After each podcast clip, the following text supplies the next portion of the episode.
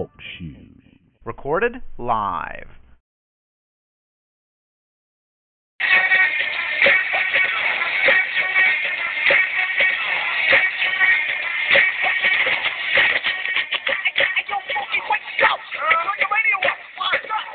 Here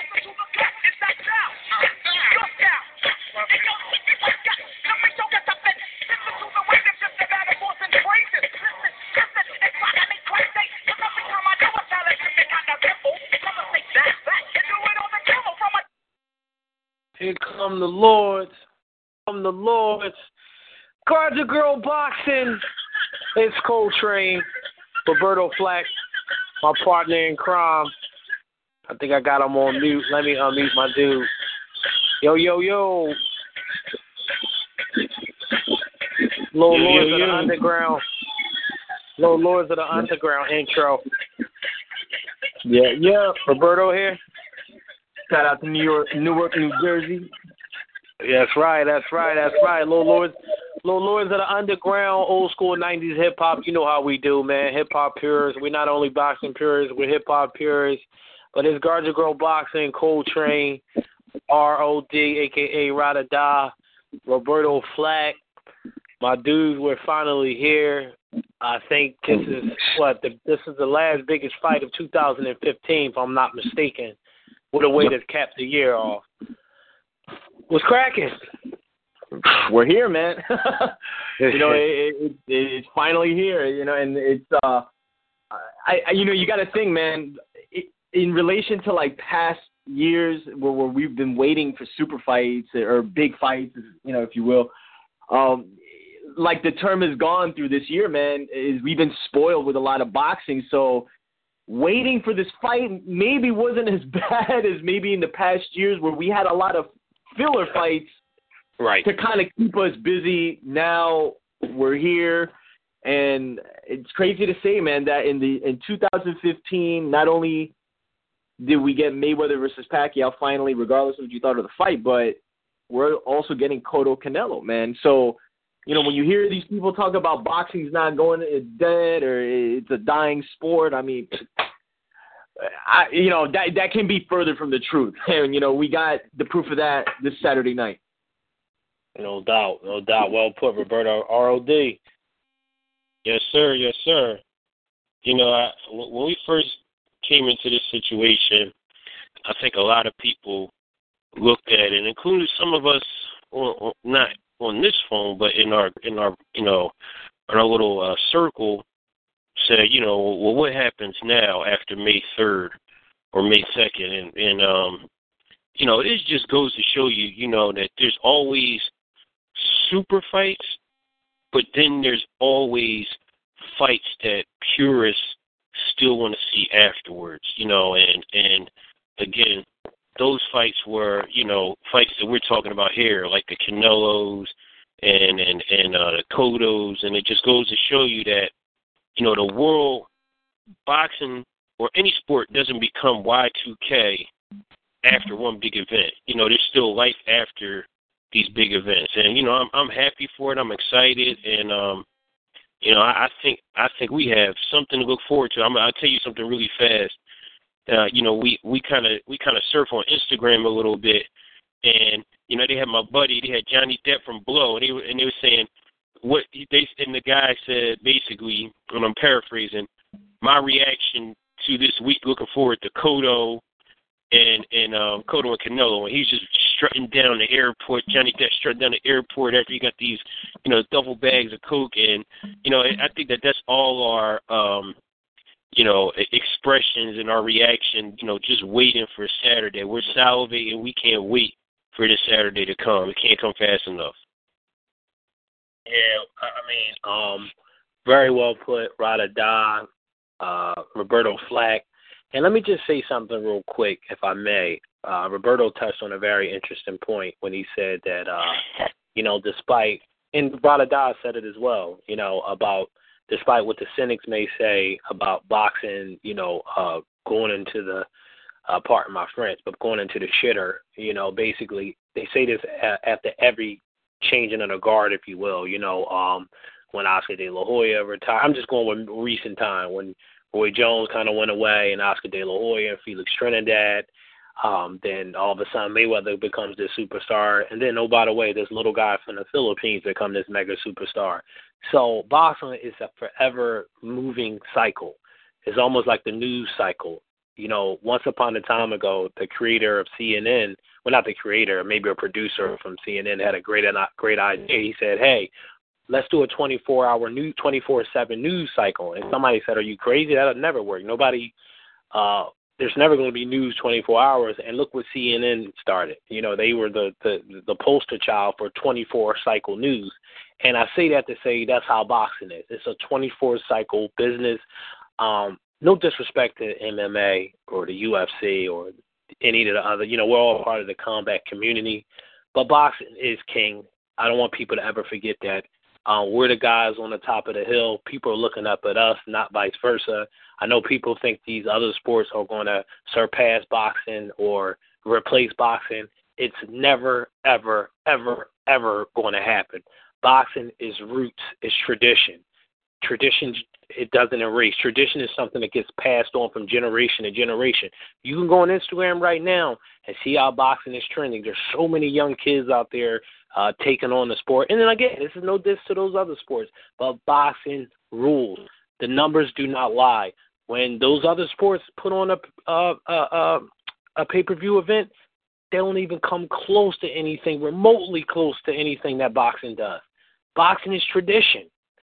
That being said, we got a fight this weekend. Miguel Cotto, Saul, Alvar- Saul Canelo Alvarez, Saturday night, Las Vegas.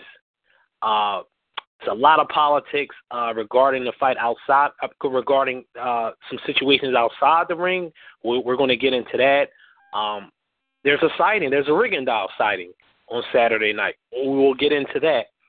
Floyd Mayweather, Ronda Rousey. We will get into that. Um, some other updates we'll touch upon too. So before we get into the actual fight and our predictions, let's just do a quick roundtable. You know, Roberto, or die. Just give the people out there the news and the updates that's kind of going on right now uh, in the sport of boxing. You know, what's what's what's what's what's what's what's the hot topics out there right now? Well, I mean, you, I think you uh, you touched on one of the things as far as the politics is concerned.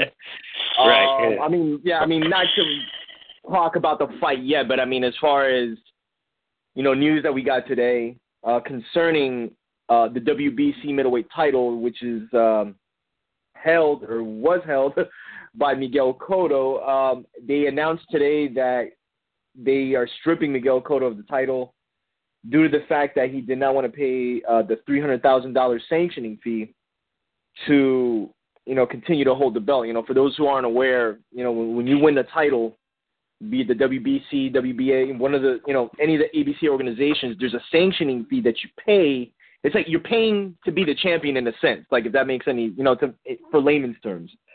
But story goes, uh, everybody who follows boxing is aware that Gennady Golovkin is the interim WBC champion, and Miguel Cotto was supposed to defend his title against Triple G. Now, as this has been done in the past with other fighters, you know, for, for, for big fights to be made or, or what have you, he was given what's called step aside money, which is, you know, money given to the fighter to say, look, we'll defend the title against you at another time. We're fighting this guy right now. So he was paid somewhere in the figure of eight hundred thousand dollars.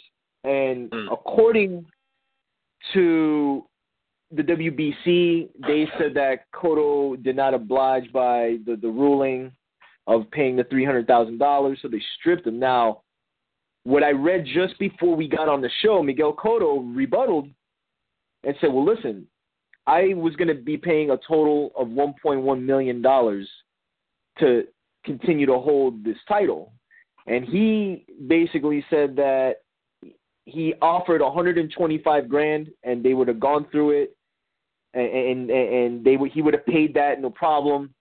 The WBC said no, and they basically stripped him. So he basically said, you know, in such little words, "F you." You could basically keep the belt. You know, this fight at the end of the day is about me and Canelo Alvarez. And funny enough, Canelo, eh, they're saying he agree, he he he complied with the rules, but in an interview, you know, they you know they just got to Vegas today. Today was a grand arrival, so that was already a hot topic, you know, and they ended, they talked to Freddie, they talked to Cotto, and Canelo at the same time was saying he doesn't really care so much about the belt either. It's about Cotto, and I think the underlining point of this is neither Cotto or Canelo are in a rush, or if at all, wanting to fight Gennady Golovkin. And I think at the end of the day, that's a big piece of the puzzle. So as it stands right now, what is going to happen is Miguel Cotto has been stripped. If he beats Canelo Alvarez, it doesn't matter. If Canelo beats Miguel Cotto, he is the new WBC middleweight champion. And that's what we have to look forward to Saturday night. Hmm. Right, did you ever think you want to add to that? No, I mean I think I think that he said it eloquently, and I think that um, it's a shame, man, that that I don't know. I I have I have mixed opinions about it, but you know he stated the facts, and it's just a shame that um it's come down to this three days before the fight. This fight right. is so much. Let's just let's just say like this, guys. Do we understand and can we agree to can we agree that this fight is more than just a WBC belt? Absolutely. Okay. All right. And I mean this. I mean this fight happens whether it's the WBC, WBO, the IBA, whatever belt you want to throw out there, the IBF, you know, it it it, it happens. You know, NABF. This fight is a very good fight, and you know, the belt doesn't make this fight. This fight makes the belt. So, you know, I just don't. You know, I just find it very silly, man. And shame on the WBC for for for for doing this, man. Like if we were gonna do this, I think we should have kind of did it a little bit before the fight. It's just well, it's funny you mentioned that because Cotto in the same interview basically said that they informed the WBC like before the negotiations even like were finalized with Canelo, they informed the WBC like this is what it is. And my whole thing about it was like like you just said, why are they bringing this up now as opposed to two choices that they had? Either don't grant Cotto the defense, strip him then, because I think like you're you like you said, with or without the title, this fight is still big. The people are still gonna flood the Mandalay Bay. People are gonna buy this pay per view. And a lot of people, with the exception of us who are the hardcores, nobody even like is thinking about the WBC title. Like I don't think that's even like a big factor in this fight in the sense of the the the the overall attention that is on this fight. I think it's more so the whole Mexico versus Puerto Rico rivalry, which is the you know arguably the biggest rivalry in boxing in the last like 40, 50 years, and mm-hmm. adding just again, like it's it's it, it, this isn't a fight that either guy is heavily favored in, which again just adds to the mystique of the fight. I just think it's foolish on the WBC's part, adding the fact that there are other fighters that I won't mention that had held belts for two years, haven't defended them, and were never stripped. That's a whole nother subject. But again, it shows you how some of these organizations work and you know who they deal with and how they deal with certain people in certain situations. And I, I just think it's just ridiculous that they're doing this now, with like literally days before the fight. I think it's just ridiculous. Uh huh. Uh huh. Yeah, it's, funny. We were talking about this offline in, in another thread. I mean, there's so many different. Uh, what can I say? There, there's so many different Pandora boxes here. I mean, um, you got the whole lineal middleweight championship uh, that's supposed to be on the line Saturday night. Um, and we all know the fight's at a catch weight. And I just think that in boxing, I don't know which one of you guys think it may be ride or die. It's let I think in the end of the day, I mean, we grew up in an era where belts meant a lot. You know, um, guys defended titles. Um, that was actually like a, a, badge of honor, uh, title defenses. how many title defenses you can rack up. But we live in a day and age now where, let's be honest, belts are so obsolete at this point. Um, it's kind of just about you know notoriety, beating the top guy. Um, these are two stars, mega superstars in the sport fighting. Um, I think people will tune in regardless.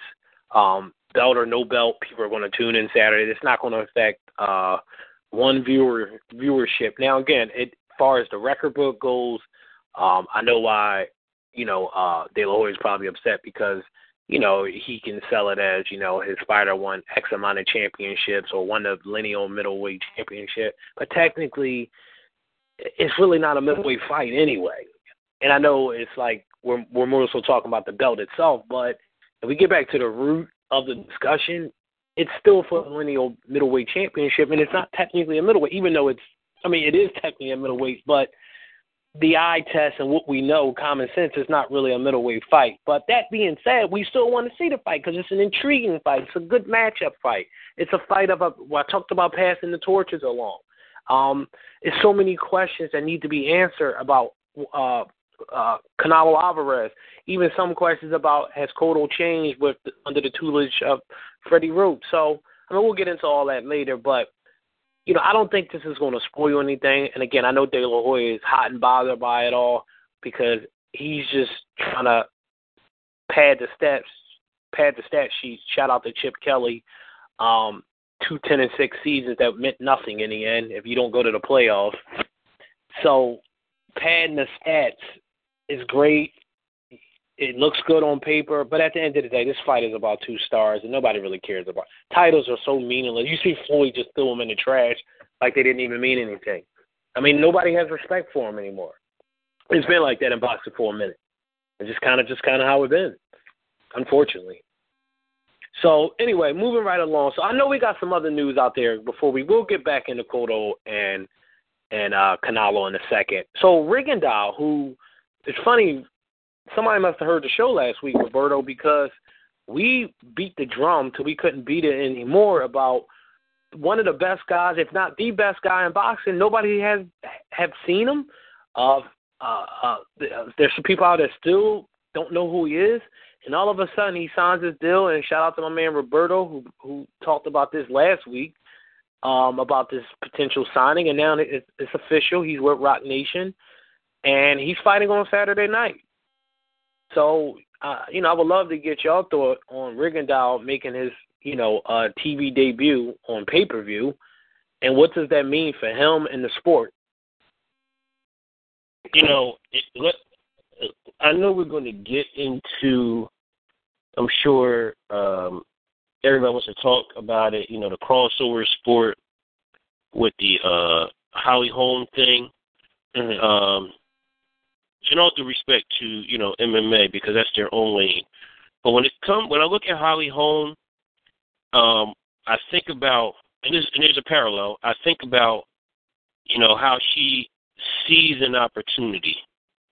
You know, you know, no one, you know, she no one knew she was. She sees an opportunity, and now she has an opportunity and became a household name. Rigondeaux has that same opportunity this weekend. A guy that a bunch of underground people know, um, you know, we hardcore, we know about him. But he has an opportunity, man, to go out on this card, which could be a major card, to really make a great name for himself, man, where he can potentially be a household name. So, you know, I hope that he takes this opportunity, man, and and and makes it, you know, uh, you know, takes the bull by the horns and and, and makes himself a household name this weekend. It's a great opportunity for him. Yeah, I agree, man. Uh, I think I mean it's it's funny, man. Like, me, I think me and Coltrane were talking about this last year. We were talking about um, as the year was closing out, like he was fighting in in a gym in Japan on New Year's Eve, man, and we were like, how is a guy like this, who in my, I regard top three at the very least in the world as far as just overall skill, and he's fighting in like these little rinky-dink gyms, like in, in the other side of the world. You the, know, rest, just, the wrestling gym on. yeah, man. it's, it's in, in Japan? Man, Where was he in Japan? he, yeah, man. He was in the he was in the gym. He was literally in the Yeah, gym in Japan, literally, man, for like maybe like a hundred people. Yeah. Um, but I- I mean, look, man, this is this is the best scenario for for Guillermo Rigondeaux, man. I mean, he's a guy that we've all known for several years. He's been a pro for several years already, man, and it's crazy that he's only had the amount of fights that he's had. But I think you know, obviously that a lot of that, again, it just deals with the politics of the sport. And you know, he he fought uh, Nonito Donaire in a fight that some people were picking against him. You know, seen as you know the hype behind uh, Donaire was pretty big, and he completely shut him out. But you would think from that point that would have elevated him, but that it was almost like the complete opposite happened, and he was getting blackballed and then couldn't get fights.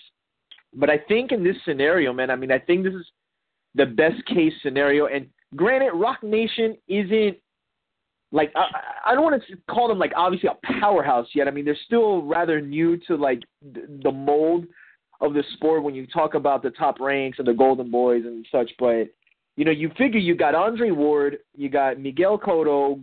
You know, depending how long he's going to stay in the sport after this fight or what have, if this is his last fight, but I think for the first time in a long time, he's got major backing. And when you think about now the fight that i- i- in a sense, for us, a dream match with him and Va- Vasily Lomachenko, I think now they're in a position to like make that fight, and I think it's the best scenario for him to be on an undercard of the biggest, or I should say, the second biggest fight of the year. So my only thing I, I'm I'm kind of harping about, but I I get it, is that you know he's going second as opposed to being like the co-main event, but they've already kind of set the you know the, the the schedule for you know the fights. And you know there's a major t- 130 pound title fight right before the Cotto Canelo, but regardless, man, I mean I think this is he's on a big stage now, and he's not fighting the toughest guy in the world, but I think again that that is designed for him to look you know, really good in front of a major audience, and it could lead again to a major showdown with who some people consider another top three, if anything. I mean, depending how you you know want to rate the pound for pound list, but I think all of us want to see him and Va- Vasily Lomachenko, and him signing with Roc Nation is probably going to make those things or make that fight a bit easier to make you know, being that you know Roc Nation is new to the sport, but they have experienced people behind the dri you know, behind the wheel. So, uh, as a fan, I'm looking forward to seeing them. Um, you know, I, I love watching them fight. So, I mean, it's a bonus for me. Yeah, man, I think you guys put a nice bow on that, man. And Sky, I, I, I for my money, um, I just think he's the talent wise. I just think he's the best guy in the business until proven otherwise. I'm just sorry. I just think this guy has it all. Um, for those who out there who haven't had a chance to watch him, I mean, they, there may be a little ring rust because he hasn't fought in quite some time, but once he gets into rhythm, it's it's it's a beautiful thing to watch, and I'm just glad, like Roberto said, he got a machine behind him now, a machine, and Roc Nation is a machine. Um, they're not a machine yet in boxing, but they're still a machine, and it's better than what he had before, which was just a management team, and they really didn't do him really any justice. So this is a win-win. This is he's on a major pay-per-view card. He'll probably be the co-feature, or maybe not. I don't know. Who is? Do you guys know what's the the actual lineup is for this fight? Is it? I'll tell you right now. I'm, I, I may have spoke too soon about him being a co-feature. I don't know if he's going to be the co-feature, but I would imagine.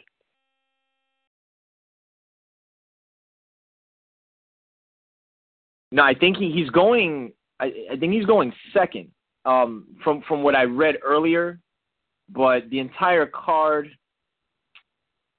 Bring it up here. There's just you know the the, the usual um, the, the usual pay per view card is you know four fights.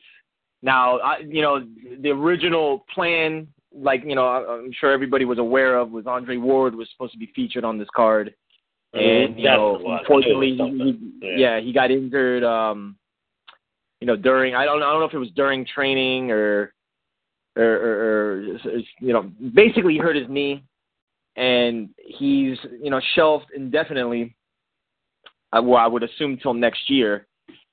So you know, there was a race to fill the card up, and you know, mind you, we're you know, it was already weeks you know leading into uh, the fight, and then lo and behold, we started to see these news, and I had texted you guys. I was like, I, I'm hearing a strong rumor about Rigondeaux going to Roc Nation, and then lo and behold, Right, right, uh, right. that's what we got. But the the card is, you know, obviously the main event, Cotto Canelo. It's going to be preceded by Takashi uh, Miura against Francisco Vargas, and that's for the okay. the WBC right. Junior lightweight title. Yeah, Rigondeaux is going to be the fight before that against Adrian Francisco in a junior featherweight fight, 122 pounds. And then uh, Randy Caballero against Lee Haskins for the IBF bantamweight title. So that's the entire card. All right. Well, that's that's good. So, what else is going on out there? Um, did you guys was you did you guys want to um touch upon the whole Ronda Rousey Floyd Mayweather situation? Did anybody Uh, want to speak well, on that? I don't know. Well, I don't know. I don't know if you guys heard um, as far as the whole Danny Garcia situation. Did you guys hear about that today? No, no, no, no, no. If you got some news, please bring it to the table. well, as we as we found out when Floyd, um, you know, he basically vacated the WBC welterweight and junior middleweight titles.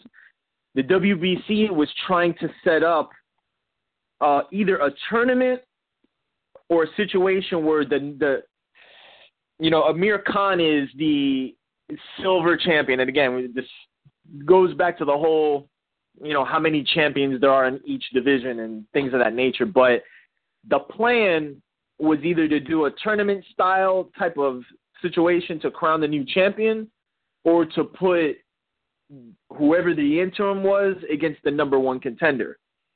The WBC, as that goes, had Khan as the silver champion and Danny Garcia as the number one contender, which would have put those two back in the ring to compete for the WBC welterweight title. Danny Garcia uh, apparently turned down the Khan fight, or they didn't entertain the Khan fight, and he's now, I, from what I read today, going to fight Robert Guerrero. Wow. So Danny Garcia is fighting Robert Guerrero. As we're being told, Oh, I mean gosh. that's that's the rumor going on right now. Um, and again, obviously, a rumor is a rumor, but a lot of times in boxing, it's like where there's smoke, there's fire, and I, I'm I'm thinking, and, and and it's funny. I did kind of hear his name like like uh, like a month or change ago, as far as who who Danny can potentially fight. Now, I think we're all on, or I I mean, I at least for me, I'd like to see a Danny and Khan rematch, but right. I don't know if it's a deal where they're just fighting Robert Guerrero first, and Khan's gonna fight somebody else, and then they'll fight for the title. But then it leaves it leaves, or at least it leaves you um, to think like, all right, well, what are they gonna do with the WBC title? Because at that point, in in my opinion, they should just give it to Khan if he's not gonna if, if Danny's not gonna fight him for the number one spot. So we'll have to see like how that pans out as far as the title's concerned. But it looks like Danny will fight Robert Guerrero on a PBC date, be it NBC, ESPN, or one of those. Um, that that's that's the talk right now. Whew. Yeah. As we as just when we thought, you know, this was gonna be like a uh coming out year for Danny, um, We talked about that, right? doesn't seem that way from what you just said. So we'll you know, we'll we'll we'll keep a close eye on that and and uh, you know, we'll we'll we'll, we'll, we'll you know, we'll keep monitoring that situation. So um I don't know if you guys want to touch upon before we get into the to the actual meat and potatoes of the of, of the evening uh, real quick, I don't know if you guys want to do a quick rapid fire on this Ronda Rousey and Mayweather situation. I don't really have an opinion on it, but if you guys want to touch on it, please be my guest.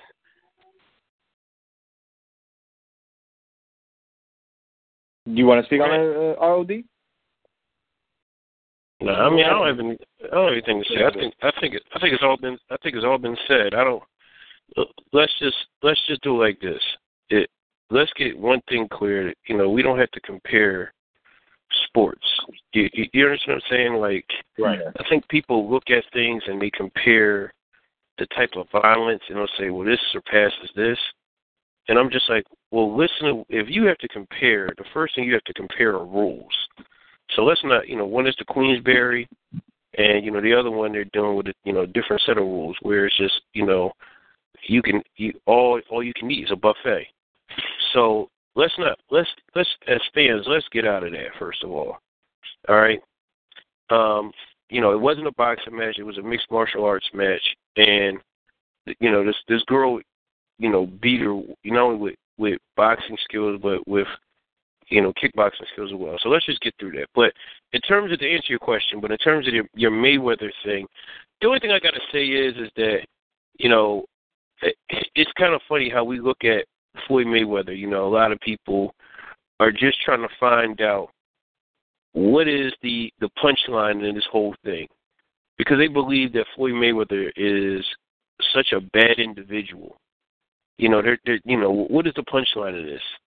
You know, what is he trying to get out of this? Uh, and it just goes to show you that um you know, Floyd's the type of guy that, you know, he he just he just really and truthfully, you know, he says all the right things when the time is right. You know, he he, he really does. He says all the right things when the time is right, and it's not a bad thing. You know, politicians do it. You know, yep. you know, uh, some politicians are more eloquent. Some politicians aren't. They put their foot in their mouth. Shout out to uh, Donald Trump. But um, but you know, I, I believe that you know, you know, no one can tell if he's sincere or not.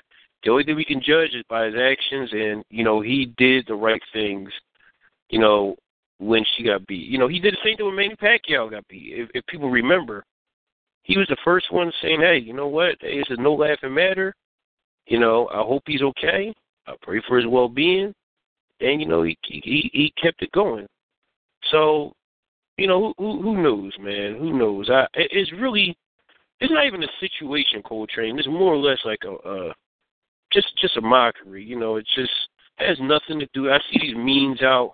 Well, this is what happens. You're not humble, and I mean, it has nothing to do with that crap, man. It really doesn't. You know, it has nothing to do with that. So it has nothing to do with Floyd. This is just, you know, it's. I I find it funny. You know, the stuff that you and I talk about. I find it funny off record. You know, with the memes that are going out.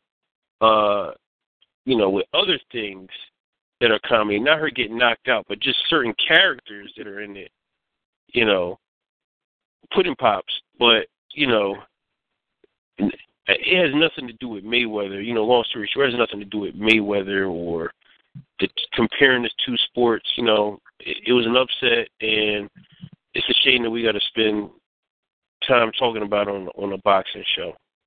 Right, right, right. No, yeah, you're right. You know, and normally on this normal circumstance, we wouldn't even talk about any other sport that doesn't relate to boxing. But because you know Floyd was released some statements, you know, she was like publicly, uh, publicly, publicly trolling him, so to speak. And you know, he he released a statement, kind of took the high road, and that's the only reason why I brought it up. But I I think you hit it on the head with that. I mean, that's kind of like what it came down to is is yeah. uh you know um I, I I was saying it today, like he he was murdering her with kindness because right. yeah. you know a lot of a lot of the the reason why you know Floyd got mentioned when she got knocked out and everything was the fact that like they were trolling him and they were just talking all this nonsense about you know I make more money per minute and all this stuff and and I'm sitting here thinking like and, and look mind you I I mean I, I'm obviously a way bigger boxing head, but you know I do watch MMA. But at the same time, like when that all this was happening, I'm like, what is she doing? And and I think a lot like like right right or die hit it like right on the head.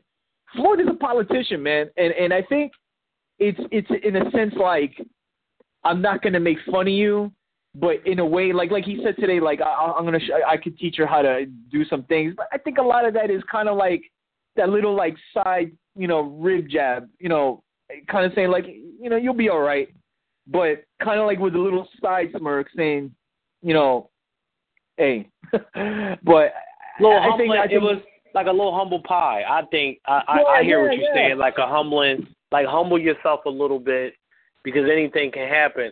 And and, and I think also uh what he did was, you know, um he he he he it's it's like a, a pedestal and pull not so much pulling the rug, but you know, just kinda like mainly just a humble a humbling thing that he did. And it wasn't just Floyd. Uh, Apparently, she rubbed a lot of people the wrong way. Um, with her, you know, just the way she was coming off, and she tried to build kind of her her stardom and her her notoriety off the back of Mayweather. You know, you know, being using him as kind of her target. Like I'm going to be the anti Mayweather, and it backfired on her basically. But we probably spent too much time talking about this than we should. Well, well, All right, let's you know, move. you know, let's let's let's talk about this real fast. Can I can I say this real fast? This is the biggest.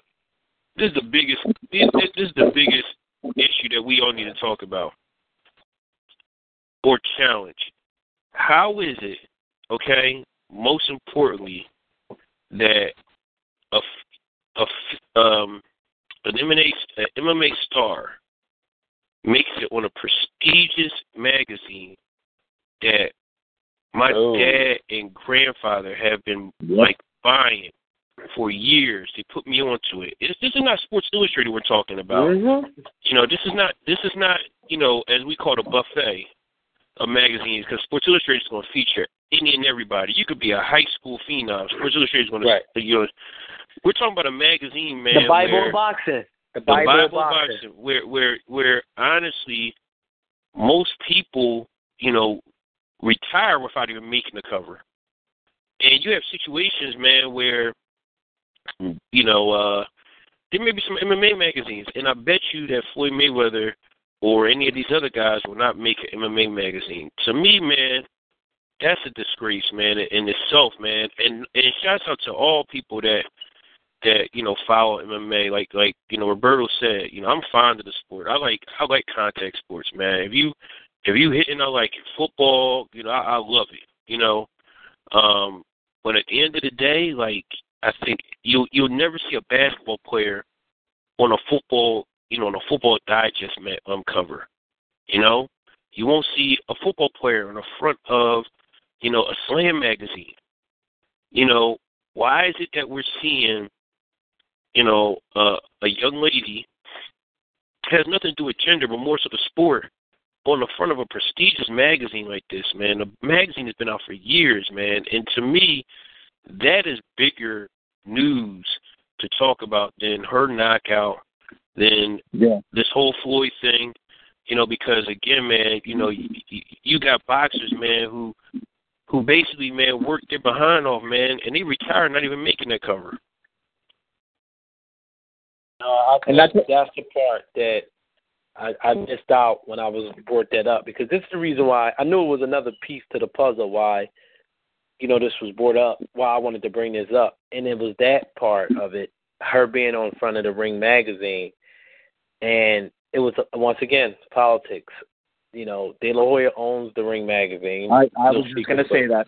Yeah. I was just gonna he has an mention that. issue with Mayweather, so everybody kind of had their own agendas here. I'm not. We we could spend a whole nother show talking about the Ring magazine, and because I, I I would just like to do a show on that and how that's changed and you know conflict of interest. It should have been owned by a board of trustees and not one person. But De La Hoya stepped up and it, so you know he can do what he chooses. But that's a whole nother story. But the fact that she was on the front of that particular magazine because it it was it was it was politics behind it because you know the whole feud De La Hoya has with Mayweather.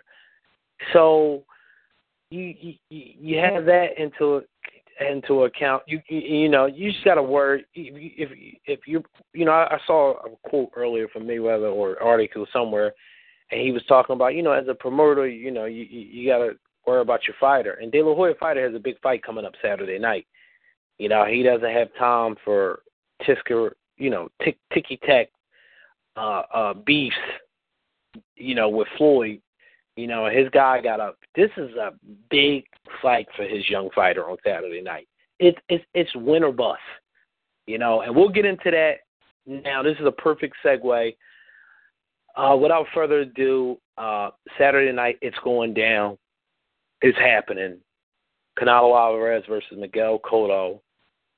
We all know the story. Miguel Cotto moves up, becomes the lineal middleweight champion uh, from Sergio Martinez, who's the recently retired Sergio Martinez, but uh, he he won a, he won the belt. However you want to say, you know, however you whatever you want to say about it. Martinez was old. Um, it was smoke and mirrors. You know, he has the championship belt. Canelo Alvarez, on the other hand, uh, last summer, uh, Fort Lara at the junior middleweight limit, um, looked a little looked looked somewhat subpar. Um, eked out a victory that some people thought Lara won, and some people thought Lara didn't do enough, and Canelo got the one by default, basically. So that, I'm just just bringing up Lara's last biggest fight. You know, I mean Canelo last biggest fight. Now he fought James Kirkland, but you know that was more of a kind of stay busy type of fight, and that brings us to date him and Cotto, which has kind of been on a collision course. Mexico versus Puerto Rico's always been a big thing in boxing. So you have that going for you. But you got two. I talked about this earlier. You got two mega superstars. You know, one guy for their country. You know, they're they're they're just adored. They're loved. You know, they're idolized in their countries. Miguel uh, Cotto in Puerto Rico, Canelo Alvarez in Mexico, and boxing fans abroad enjoy both of these guys. Uh, Cotto's been in a lot of wars. Um, he's fought everybody, I think. You know, I mean, you think of a guy, Cotto has fought him, you know, from his generation, his era. Now he's fighting in a new era of Canelo Alvarez era that has yet to begin, and I think his era actually starts on Saturday night. Uh, I'm gonna give him a mulligan with the Mayweather fight. So, you know, this is kind of his. He got a chance to like, you know, start it over, you know, and it's everything about Canelo Alvarez and somewhat about Cotto as well, because there's detractors out there that think, again, that he won the fight based on circumstances against Sergio Martinez. So I'm gonna let I'm gonna bring it to my brethren Roberto Flay and Rada Da. You know, um, first I just want to start off with intangibles, keys keys to victory. You know, I mean not to sound too cliche and boxing speak, if you will, but I do want to know like the keys to the victory for both guys, you know, before we get into your actual predictions. And let's start off with we'll start off with uh Alvarez. We'll start off with Alvarez and either one of y'all can jump at it. And just like let's just break down the keys to the victory. What's what's needed for Canelo Alvarez to get a victory against Miguel Cotto? Uh I I think he he simply needs two things to beat Miguel Cotto. Um, number one, he needs to be a volume puncher in, in this fight. Um, uh, an older Cotto now, he's you know mm-hmm. 35. Um, that that could be a recipe for disaster um, for Miguel Cotto and, and for Canelo Alvarez. He has to apply that. Um, the second thing is, I don't know if they've trained for this for this fight. I hope for their sake they have. Is to not give Cotto any real estate and cut the ring off on him all night and and make him work. Um, doing that on top of the fact that you know Canelo's, I mean, in, in comparison to both, Canelo's got the better right hand. Um, Cotto's been susceptible to getting hit with overhand rights. Um, on top of the uppercut, more particularly with the uppercut, and you know Canelo's got a mean uppercut that um, if Cotto leans in a little too much, he could get sparked. Um, I think really those three things uh, are major factors uh, in this fight, and I, I and I think for Canelo Alvarez, man, I mean, I think he needs to um, make sure that the gas tank is filled, uh, and and really just apply a lot of pressure on Cotto because if I it, it, looking just dating back, and when you look at Cotto's losses, they did come about more times than not against fighters who pressured him and threw a mass amount of punches. If Canelo Alvarez can do that, being the bigger, younger guy, he'll win the fight. Very well put. Rada da. Yeah, I think that when we talk about intangibles, you know, I think that you know, uh, for uh, Canelo Alvarez, what he needs, I think that um, Roberto said it very well. The only thing I'm gonna add is that there's two intangibles that he has that were probably not said, and they're the obvious. The fact that he's the younger lion, and the fact that uh, you know he he's he's never been he's never been knocked down, but he's also uh, the the bigger guy. And I know we talk about weight drainage being an issue. Everybody's looking at the Instagram page and and looking like this, but I think and I anticipate him to be to be pretty much to be pretty much uh to be pretty much uh, ready. Um I hate doing comparisons, but when we look at because I think Roberto I don't want to beat a dead horse, but I think Roberto said it eloquently. But when you look at common opponents they had, you know, let's just look at, you know, Austin Trout, for example. You know, a lot of people can say that Austin Austin Trout might have did a number against uh, you know, Canelo. And he thoroughly you know, he thoroughly beat our buddy um Cotto. But at the end of the day, you know, that fight was a little bit closer with Canelo, and Canelo did and Canelo did a very a very good job, or at least he held his own against Austin Trout. So I, I look at that fight as a gauge, and um, you know, it just seemed like his activity in his youth kind of kind of propelled him in that situation as well. So, um, you know, there's more intangibles on Cotto's side and and, I, and I'll speak to that to to let you know when I'm when I'm leaning towards. But those are the two biggest things without being a, um, a dead horse that stick out to me, and this is really you know what what Roberto said as well as you know him being the, the bigger guy and, and the hungrier lion. All right, so let's switching over to Miguel Cotto. So let's let's break down the keys to victory for for Cotto now. Well, you know, I'll I'll start over here. I mean, when you look at it, Cotto is by far the better boxer. I mean, I don't know if you guys would agree or disagree. He he really is. He's he's the better boxer. Um, you know, the one of the things that's interesting about Cotto, he fights with his lead hand in the front. Um, I don't know if most people know that or not. Kind of like tricky, a, man. Yeah. Like you know, yeah. you know, other, other two De La people the same way. De La Hoya, Winky Wright is the same Winky way as Wright. well. Yeah. Mm-hmm. You know, it's very, you know, it's odd, but it's very hard, man, when you got somebody fighting with their lead hand in front. Um, and um, it's interesting though because when when I when I look at that, you know, I'm saying, wow, you know, Cotto has the the better pedigree. You know, the one thing Cotto has going against him though is the fact that you know, you know, he, he got more miles than than the, than the '94 Civic. You know, uh, you know, he, his his mileage is up there, and you know, when I look at his last couple opponents, such as um, you know, a Sergio Martinez or or, or Delvin, you know, Rodriguez or or Daniel uh, and and and um, Roberto, help me pronounce his name. I always pronounce it wrong. Daniel uh, Gil. Uh, Gil, thank you so much. I always say Gil, it's Gil. Yeah, you know, people may say that Freddie Roach jump started re jump started his career, which he probably did. You know, he's probably getting more out of that ninety four Civic than than than, you know, the average driver. Who knows? But um again, you know, when you look at it, he he has to me, he has the better pedigree, the better boxing skills, albeit, you know, that he's, you know, a little bit older at thirty at uh thirty plus.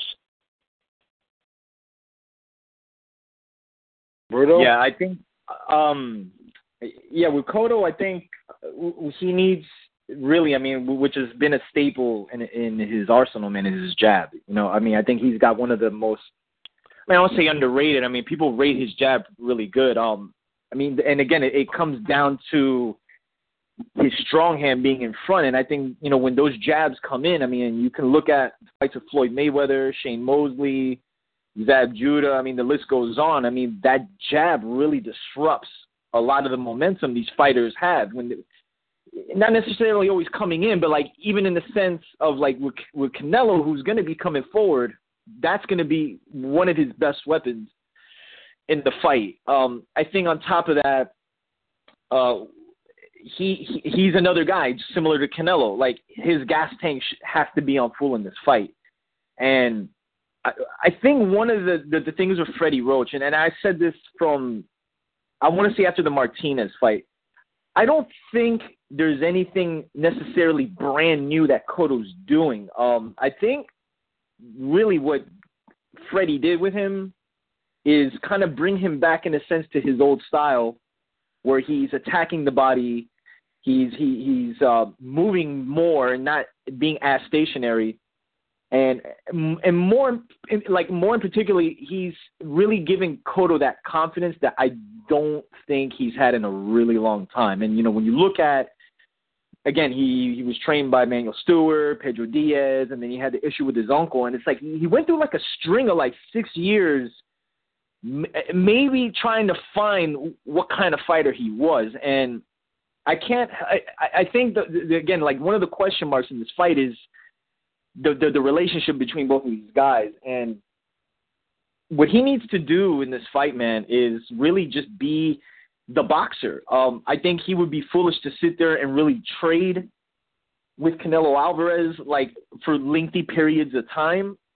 I, I mean, he just has to give, uh, you know, similar to like if Canelo's team is looking at you know Cotto's past fights, I think they should look at Canelo's fights that he had issues in movement, you know, giving him lateral movement, hitting, getting out of the way, and, and not really being there for, for Canelo to to wind up and just you know get his shots off. Uh, again, like the the Cotto, like Ride or Die said, I mean, he's got the better pedigree. He's got much much better footwork, but it, it's it's it's a you know I guess maybe the the thing about this fight, if I were to add a tagline to it, is consistency, and I think mm-hmm. Cotto has to be consistent, being the boxer, being the ring general in this fight, and really just having that jab being one of the biggest weapons in the fight. I mean, if he can do that, I think it'll be very difficult for Canelo Alvarez. It's just again, for him and for Canelo Alvarez, consistency is the key. Let me ask you, you know, both a question. Let me let me say, go ahead. Then I'm gonna say something after you finish. Go ahead. No, go go ahead. Say what you got to say because I want to move on to something else. Go ahead. I wanted to ask you something, both of y'all. No, but go yeah, ahead, Rada. Yeah, you know, I was just saying that you know, all, all this all this is very, very, very, very good. Like all the stuff we're talking about is very good. But we all know that again, we use the analogy that ninety at ninety four Civic and this two thousand and fifteen that I think that we see that we see that Cotto for a couple of rounds. But I still think that, you know, what, what did Beanie say and um and Reservoir Dogs, pressure bust pipes. It's time to apply it now. you know, um, I think that we're going to see that that that pressure. You know, I think a young Cotto would have been would have been would have been something different. We talking about that. We talking about 2015 Civic. That's something different. We talking about a '94 Civic with a couple miles on it. You know, that's a totally different paint job in itself. I'm not going to get in prediction, but I think that right you know, when you talk, your footwork is going to help him. That jab is going to going to help him. But the greatest thing that that Canelo Alvarez has is a young, hungry lion that that puts pressure on his prey. And every time you put pressure on Cotto, for some strange reason, a lot of that stuff go right out the window. I fell into that trap before in 2000 and uh, what was it, 2009, 2008, Coltrane. Oh, oh, you talking about the Margarito fight? Yeah, that was. Yeah. I yeah. fell into that trap. But go ahead. No, what I was going to ask y'all was, and I was going, I was going to uh, bring this up because you, you actually brought this up earlier, and it was something I totally forgot about. I want to get both of you guys' opinion on it because this is actually kind of big. So there's no secret that Canelo Alvarez struggled to make junior middleweight, right? There's no secret about that. You know, um, he was he was struggling to make the junior middleweight limit. Uh, they really would like for him to be, one day become a full fledged middleweight, you know, but they just don't think he's ready yet. They want his body to like kind of naturally grow into it. And you brought up something, Die, and it's interesting that you say that because I always thought this. You said that you know he's he he looks like a 12 year old little boy now, and he normally looks like that the day before the fight. You know, he always looked like even when he fought Floyd. Remember how he looked like like a like a 1940s like Hollywood actor. You know, like he was all Right. like pale and sucked in, and he's looking like that now. So I want to ask y'all this, but this is strict. This is only about Canelo Alvarez. Do is do you think weight drainage will become uh, a, a, an issue in this fight, either later or earlier? Do you see, do y'all see that as a potential uh, issue in this fight? I mean, let me. I, I'll say this that uh, before we got on. Now, now to to talk about um, Ride or Die mentioned. You know, I, I sent you both the the Instagram video of Canelo, and they did the the five day weigh in. Cotto 157, and from what I heard today, Cotto's he's already at 153, and Canelo was 160.2. But immediately following when they made that announcement, I that video popped up, you know, where he's just doing a little shadow boxing, and he looks like how he looked at the weigh-in for Floyd, and that was when he weighed 152, and he's weighing 160, uh, apparently, in that video. And from the video I saw today in the entrance, you could tell a lot about the body language of a fighter leading into a fight, and from what I seen, Canelo looked like he could he could he could uh, use a cheeseburger or two. He didn't. His face looked uh, Yeah, like who, who like who, I forgot who I don't know which one of you said it looked like he looked like a little schoolboy. That's what Rada Rada Da said there earlier. Yeah. That he looks like a little Yeah. child right now. um yeah they did the grand arrivals and and everything and it's like I, I, he he they got to make 155 from when the way he looked he, I think he's going to have a tough time dropping those extra five pounds, at least, and feeling good. But That's not a okay. Well, that's not a good sign. But go okay. That's yeah. but we'll see. I mean, we'll see. I mean, yeah, we'll see. I mean, yeah, yeah, right. It's, it's yeah. it's it kind of been his thing, you know, for the last um I'm just saying when you Uh, fight you know, a guy that that that that that that specializes in body punches, you know, um, and we saw that last couple of weeks ago with Bradley and Rios that you know that could be a recipe for disaster. But Rada Da, did you want to get, jump in on that about the weight thing? Yeah, it, it definitely it makes the even feel a little bit more. It it makes you know it makes that you know that '94 Civic you know it, it adds life to it. You know now now it's souped out. You know what I'm saying? It it, Yeah. it makes it it it's makes got it a little look exhaust or a little intake. Yeah, got Yeah, little, a little uh, tank. remember back in the day, Rada Da, people was putting the neon light underneath the car. The neon remember, light, like yeah. back in the '90s. Yeah. you know what I'm talking about, Roberto? Yeah, Yo, we had that yeah. down here too. Yeah, I was about to say in Miami. I know. He- Actually, you guys oh, yeah, probably it was all over started the place, that. dude. All over the Yeah. place.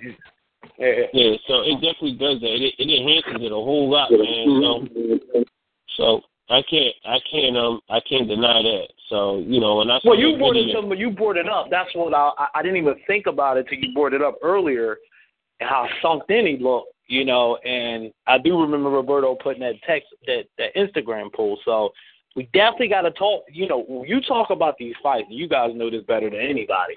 You have to factor in weight.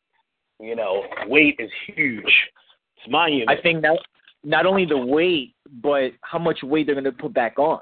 I Yeah, mean, you know I what I'm, I mean. really I'm, I that's, just that's yeah, the biggest right. I thing. mean, you know, when I say there, is, it's no secret that he was struggling to make junior middleweight. That's why. They, that's why he's, you know, um, it, it- there was kind of stuck between the rock and the hard place because it's like we don't want to move too far up to sixty and run into, you know, and force to fight Triple G. So by Cotto actually winning that title, it was actually like the best thing that could have happened to Canelo. You know, it was the best thing that could happen. So it was a way to get out of the division and without having to really fight a full fledged middleweight. So it was like kind of a win win for both parties mm-hmm. actually. right? So- yeah, it was. Yeah, for for both parties. Trainers. Trainers. We all know who Miguel Cotto trainer is. Most people don't know who Canelo Alvarez trainer trainers are. But who has the advantage? Which which which fighter has the advantage in corners? no, no comparison. Yeah, I no mean, comparison. Yeah, No I don't- right. comparison. There's no comparison there, right? Yeah.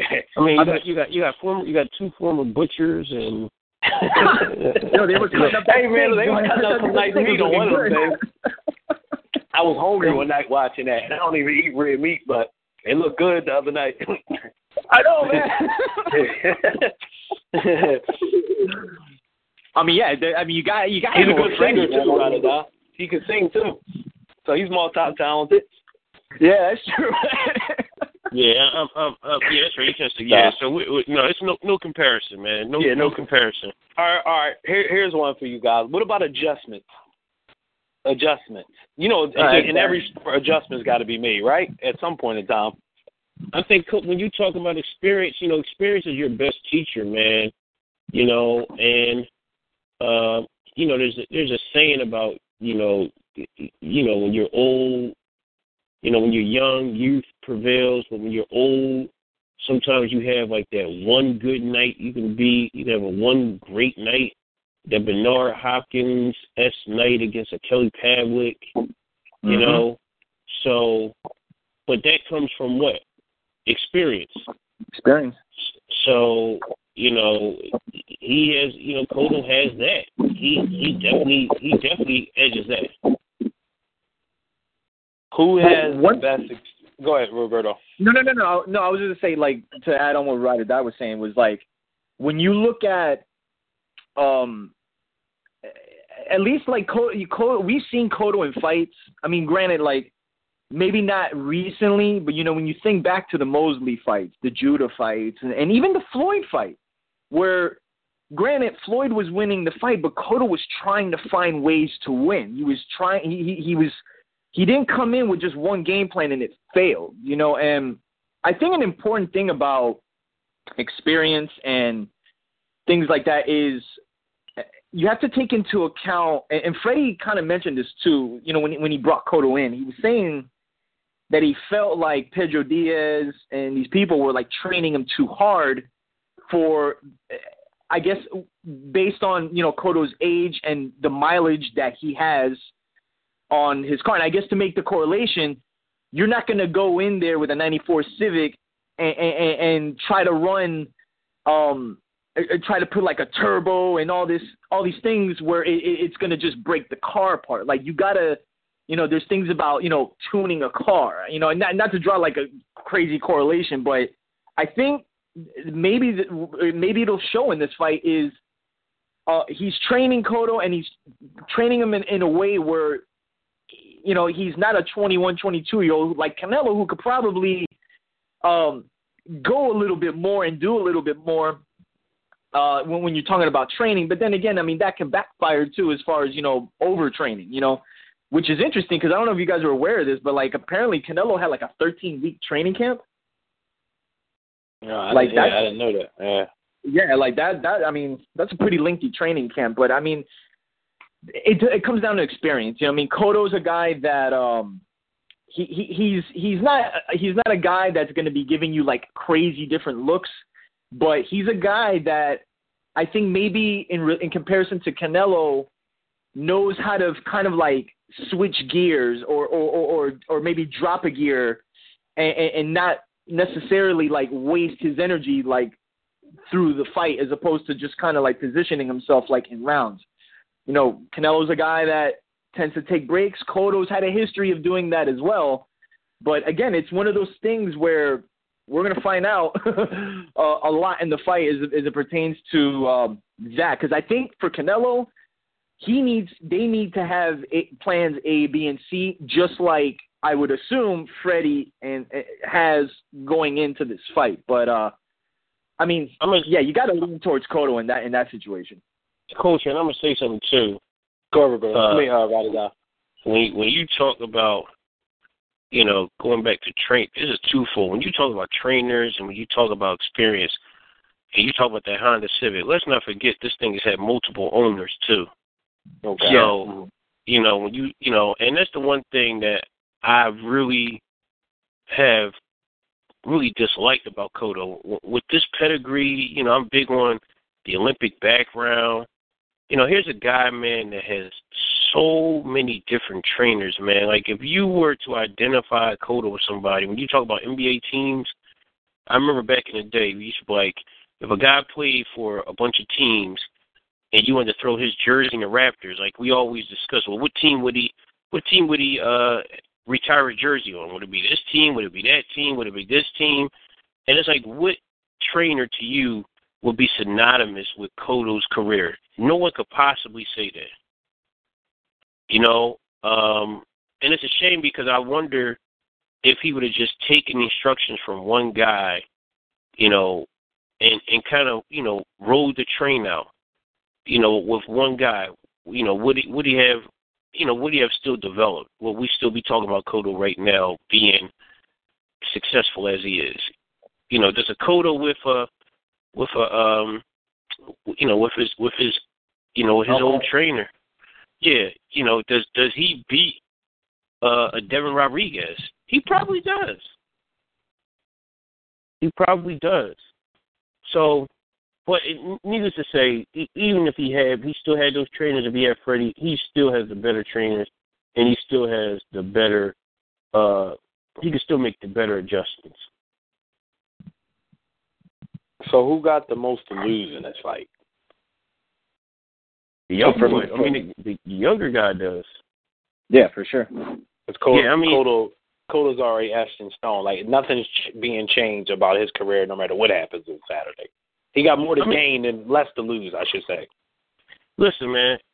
If, like I said before, Cotto come out of this, man. They, you know, we we might be calling him Cotto, the, the Puerto Rican alien. You know. Mm-hmm. you know, I'm being honest, man. You know, he might come in, you know, because everybody can say, "Oh, he turned back time. He did this." He well, it's funny that. you mentioned the fight with him and Pavlik, with B Hop and Pavlik. When we, you know, I mean, I had, yeah. I had picked B Hop, but like a lot of people were saying Pavlik was going to knock the old man off, and granted, that stylistically, we had some people same fight camp. as what we're going to see Saturday, but still. Right. Remember Rada we had some people who were, remain nameless thought that, Pavlik was going to uh, beat Bernard. Oh yeah, but that slickness. Remember, get your slickness together. That was yeah, yeah, that was that was all, yeah, that was the line yeah, of the century. Yeah, All right, let's, let's get into it, boys. I don't care who's first or who's last. let's get into it. Let's get into it. Whoever wants to go first, get her. Well, I mean, I, done.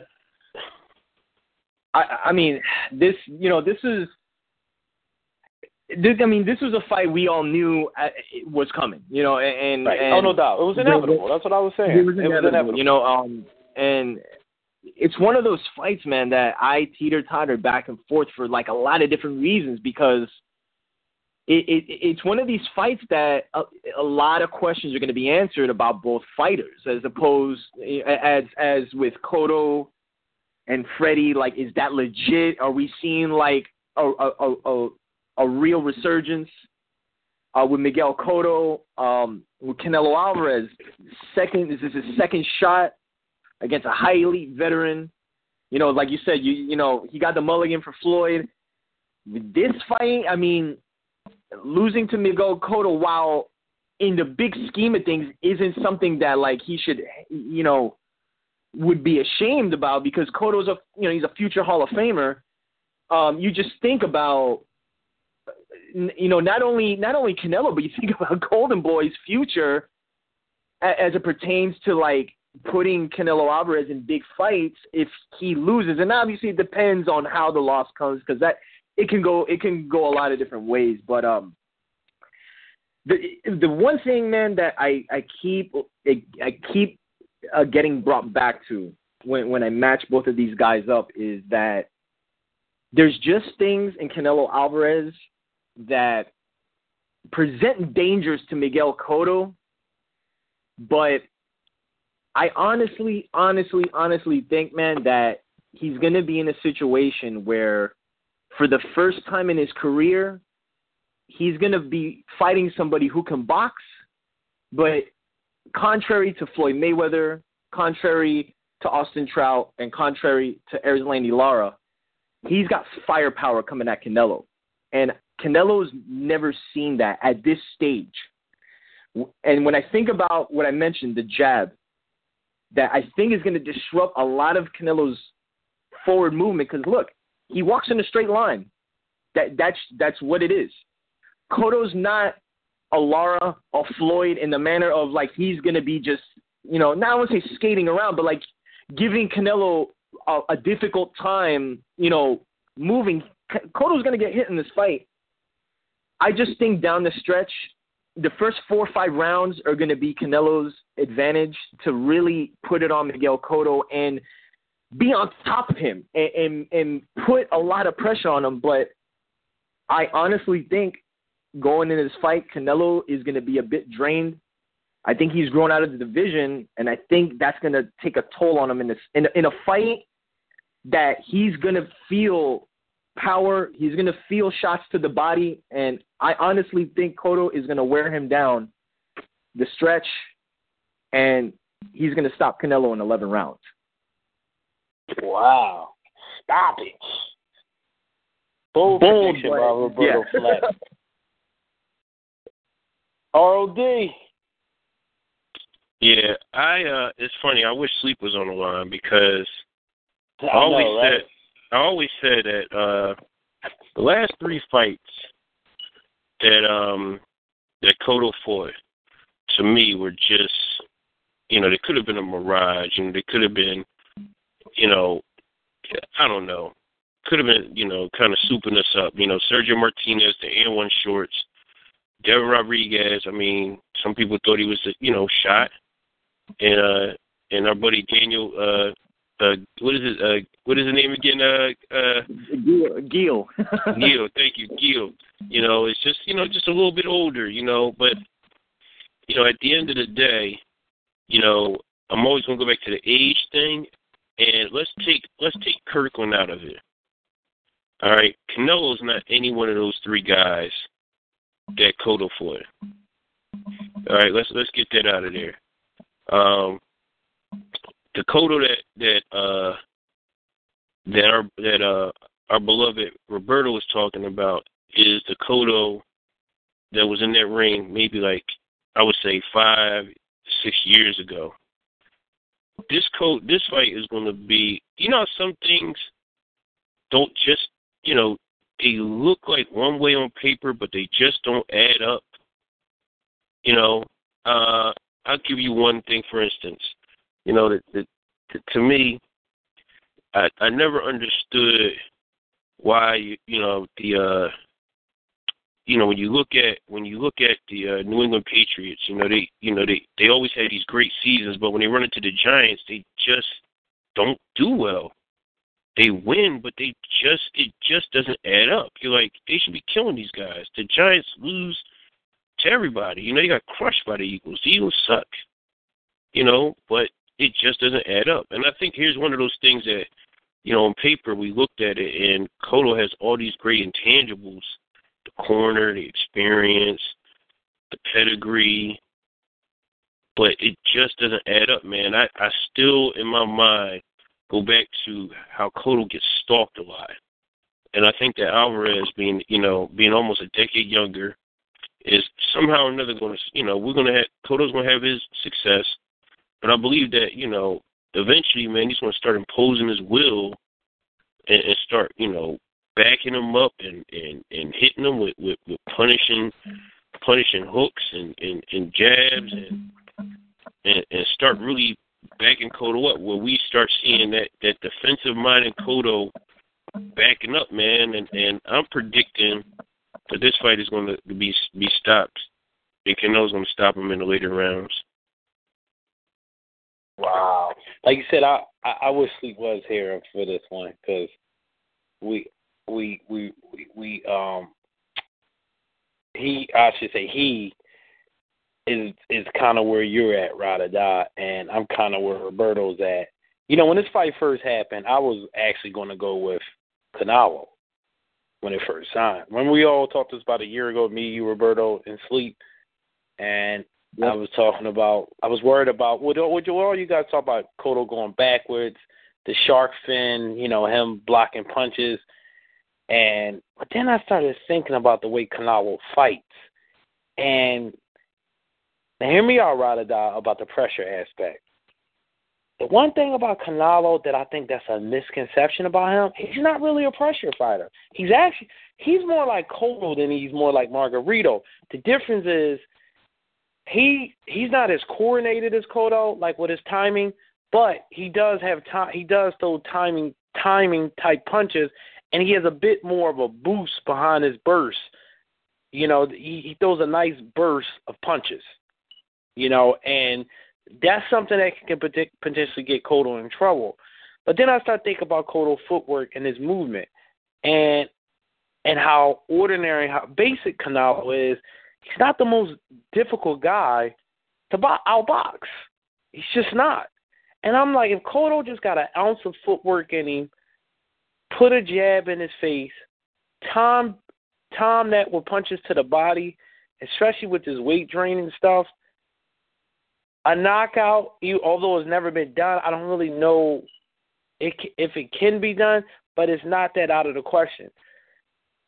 But you know what you said about make you know it, it do open my ears up a little bit, but I don't know, man. I just think that Cotto's just so much more talented than this guy, and I just don't see him as this this volume puncher like a Margarito or a Paul Williams or a uh, what's the guy that tipped Bradley for it, the Russian guy? Provodnikov. Provodnikov, you know that type of guy.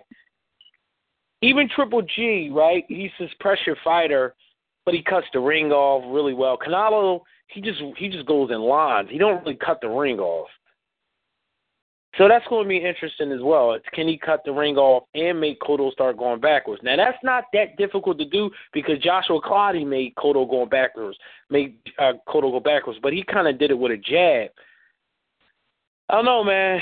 A lot to answer, but I, I'm going with Cotto by decision. Um, that's my pick. I'm I'm going with Cotto by decision. After a lot, you know, an, an interesting to, uh, statistic. I was looking at the fight. Uh, both guys. Um, I didn't even realize this. And granted, I mean, you could talk about uh, the, the opponents and the level of the opponents, and then you can kind of say this. I mean, not I won't say a lot with Canelo. I mean, you got to give him credit for fighting Lara, Trout, and again, like we, we give him the mulligan, the mulligan for Floyd, but right, no doubt. It's, inter- it's interesting that since Cotto got to 154, all his wins have been by stoppage. Every single one of them, with the obviously with the exception of the losses to Trout and Floyd. Um, when I look at Canelo, like the biggest knockouts he had were against like welterweights coming up older fighters, and then the Kirkland and Angulo fight. With with the Trout fight, that was interesting to me was he drops him when like the fourth round, right? Right in the fourth. But but he let Trout get back in the fight. Yeah. I thought Trout. I mean, if it wasn't for that open scoring, which I told you that I, I really dislike that a whole lot because let's just be honest. Once a guy hears he's down four rounds, he's quitting. You know, especially if he doesn't have mm-hmm. knockout power. And Trout, what got like twelve knockouts to his name. So once he heard he was down, he kind of checked out of the fight. But you know, you still got to give Alvarez his props. But um, he was in that fight. You know, uh, that fight could have potentially been a draw. I think I actually might have scored it a draw, but that's neither here nor there. The Lara fight, we already know what happened there, and the knockouts again was against shot guys. I mean, you know, people could say that about Cotto as well. He's for older guys. Yeah, He's been yeah. knocking those guys out. But I, I just the one thing I can't erase out of my mind is how he looked. Now I know looks can be deceiving. I don't want to put too much stock into it, but there's no secret that this guy struggles to make weight. And I gotta believe the game plan is to attack the body on Saturday night. Kind of similar to what Bradley game plan was against Rios. To kind of uh, you know, weaken him up a little bit. You know, but um, Cotto got to be careful in this fight too. Like I said. So so so let me ask you this: so you guys, you guys really believe that the key for Cotto to win is to throw body punches and stay close to Canelo? No, no, no. I'm no, saying no, that use the real estate. No, hear me out, right down. What I'm saying is this: I'm saying that he basically got to confuse them. You know, it's almost like you know we like to use a lot of football analogies, like you know putting a a a a, a, a zone, a two deep zone, uh, in your uh, defense. You know, putting your defensive backs in a two two deep zone to confuse the quarterback. I'm just saying he has to move around, confuse Canelo. Kind of, I think Cotto will be able to box him going side to side really well because mm-hmm. Canelo Alvarez just comes forward, but he doesn't really throw punches when he comes forward, and he doesn't really cut the ring off. also you have to remember as well is once he starts feeling the wrath of these body punches, and we saw this in the Mayweather fight, you can back him up. back Floyd him up was against backing him up. Floyd backed him up, right? That remember, Floyd was able to back him up a few times in that fight. So I do think that when I say control of real estate, I don't mean just like just moving around. I mean literally controlling the ring, like making Canelo go wherever he wants him to go with with with good punching place with good punch placement.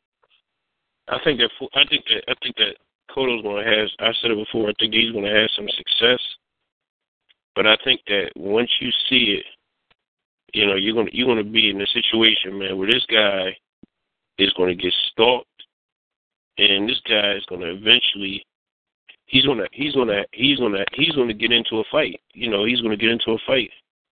And I do believe on the flip side, I do believe and I do laugh at how Canelo do be taking like vacation in the middle of the fights. You know, I mean, when that- I look at Damn it, I think a lot of that, a lot of that has to do with, to me, just the, the overall conditioning, man. And, and and I, I think it's it's been a situation for him in the last couple since since the Lara fight, I should say, because that was the first fight he fought at 155, right? And he couldn't make the weight for the Angulo that's fight. when it, that's when the little leak Right. started coming. Um, that's when it kind of got put out there. to me, I mean, this has been kind of like a constant in some in, with some of the people that you know are, are, are kind of you know teeter tottering with the fight. I think Canelo's best his best rounds are going to be rounds one to five, one to six. Where where cause, 'cause I just the thing with him that I noticed, man, is it's like like I was mentioning before, where Cotto knows how to switch gears. Where and he and he kind of did it in the Floyd fight and in some of the fights before, where it's like if one thing isn't working, he switches things up a bit and, and, and tries something else. Like with Canelo, we've seen more cases than not. Like with the Lara fight, and, and even some of the Trout fight too, and with the Floyd fight, like when he when he when he can't get what he wants off, like he, gets gets very frustrated. frustrated. Yeah, And- punching and- his gloves I- together. But I, I just think, man, like if Canelo can manage to throw like at a high volume, I think that fight that should be his fight. You know, because that is like I said, a recipe for disaster with Cotto. He can't fight high volume guys. And look, Pacquiao, 780 punches. Margarito, 950 punches. Austin Trout, 730, 740 punches. I mean, that played a key role in Cotto constantly having to be like in the sense on the defensive. And even when he got his shots off, I mean, particularly with Margarito and and, and with uh with Pacquiao, like they took his best shots. Now look, in this in this, you know, there could be a situation where Canelo takes Cotto's best shot and keeps coming. That could play a key role in the fight for for Canelo moving forward. that that here's what I'm trying to tell you. That Cotto you're talking about was the 19 that was that 1994 Civic we talking about in his heyday in the 90s in in the early 2000s. This one you're talking about here, this is I'm telling you, a 1994 trying to survive in a 2015 type of highway. Ain't happening, man. All those fights you talked about were old fights, man. That 2008 fight. He's 35. It's 2008 fight. That 2010 fight, 2011 fight, or 12 fight when he fought Floyd, when Floyd was basically with Roger and he was standing in front of him, and he, and you know he got he got his dad back to give him angles. That Pacquiao fight where he got where you know he he got you know he got dogged, but a lot of those successes and a lot of those things you're talking about are like the old, are like the like like when he had life before he was like damaged. And those last three fights we're talking about, um, in particular, you know, against the last three opponents with Freddie Roach, to me those are the mirages. And I think a lot of people are looking at that saying, Wow, Well, that- yeah. Cotto, this is he's back. And I'm just trying to tell you guys that listen, the weight drainage is a very good thing. You know, like it makes that playing field a little bit even. But I don't. I think that we're going to see shades of the old Cotto here and there. But I think as as you know, when that fight goes on, you know, one thing. What you always say, Coltrane? Father Time is undefeated, and we're talk. We're not talking about a Father Time that hasn't been, you know, tested. You know, it wasn't like this car has been kept in the garage and hasn't been written. This car has miles on it. It might give you a it might give you a spurt here and there. It might look good down the block, but once you start putting that joint on the highway, start really betraying you, man. And I think that's what you're going to see. You're going to see this car is going to look very good. First couple rounds, going to give you good angles, going to put some rounds in the bag. But then you're like, oh, wait a minute. You got hurt here. You know, oh, he's doing that leg dance again. You know, I think a lot of that stuff is going to come about, man. I really do. Well, we talked about everything from used cars tonight to defensive NFL coverages. We we cover it all here on Guard Your Girl Boxing. Radada is standing firm. Roberto standing firm on his prediction. Coltrane, I'm standing firm on my prediction as well. That's what makes this fun. That's what makes you know what we do here uh very fun. You know, we all got different opinions. We don't always agree on everything, and that's cool. Cause come Saturday night, one of us one of us going to be able to say, "I told you so."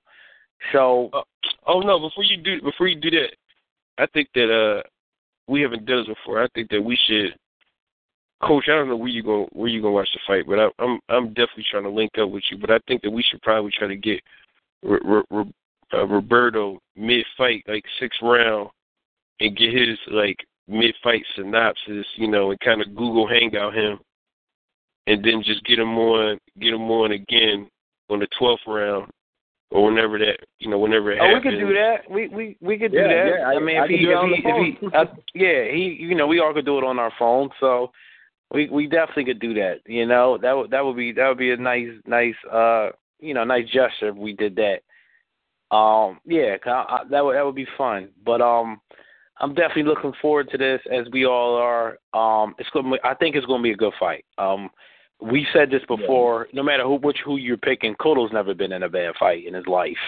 I mean, he just haven't. I mean, let's just go through them. He just never been in a bad fight. None of them. They're all been entertaining. You know, so I, I just think it's going to be a good fight, no matter how it turns out. You know, um, it's put up, shut up, Tom Alvarez. You know, he's not. He's a kid, but he's not a kid anymore. The training wheels have been taken off, and we need to know what we got here. You know, is this guy next level next level superstar, or is he just another one of these Fernando Vargas type of guys that come by that got a got a lot of flash, but really nothing in the pan? So let's see what happens. We will see what happens, and we'll be back here next Tuesday to to, to break everything down, and you know look ahead to the year's end. I mean, reflect on the year's end, I should say. I mean, on the whole entire year, and look forward to the new up uh to the new year uh coming ahead. But I want everybody to go out there. Would you say right now? No, no, I was gonna say there's um I mean, we're gonna do the recap uh next week, but you know, with all this happening we forget there's a major heavyweight fight next Saturday. It is a, it is a major it is a major heavyweight fight. And, and as I was saying it I was like, Wait, when is Klitschko fighting? uh, so it's a shame that and, and I don't know if everybody saw the thirty for thirty with Tyson and uh Holyfield, but it's I a shame how you, Bob Costas had a great line. He said, "This is like the World Series, the Super Bowl, the such and such, all into one." Like, when have you? They said that about Mayweather Pacquiao. Here it is. They used to say this all the time back when Tyson fought. You know, N- not Yeah. just for the Pacquiao Mayweather. It just goes to show you how stuff is changed. But whatever. So anyhow, so this Saturday night, everybody enjoy. Please be safe. Enjoy Yeah. the fight. Um, it's, again, it's to be a really good fight. I, I can't all wait. the fights that you know you wanted to see, you missed. Try not to miss this one because if you miss it, you're to have everybody talking about it the next day or that night on social media. This is our show for the night. Guard Girl Boxing, Coltrane, Roberto Flack, Rada Da. Thanks to everybody out there for listening. We'll see you guys next Tuesday night at 9:30 p.m. Eastern. Peace.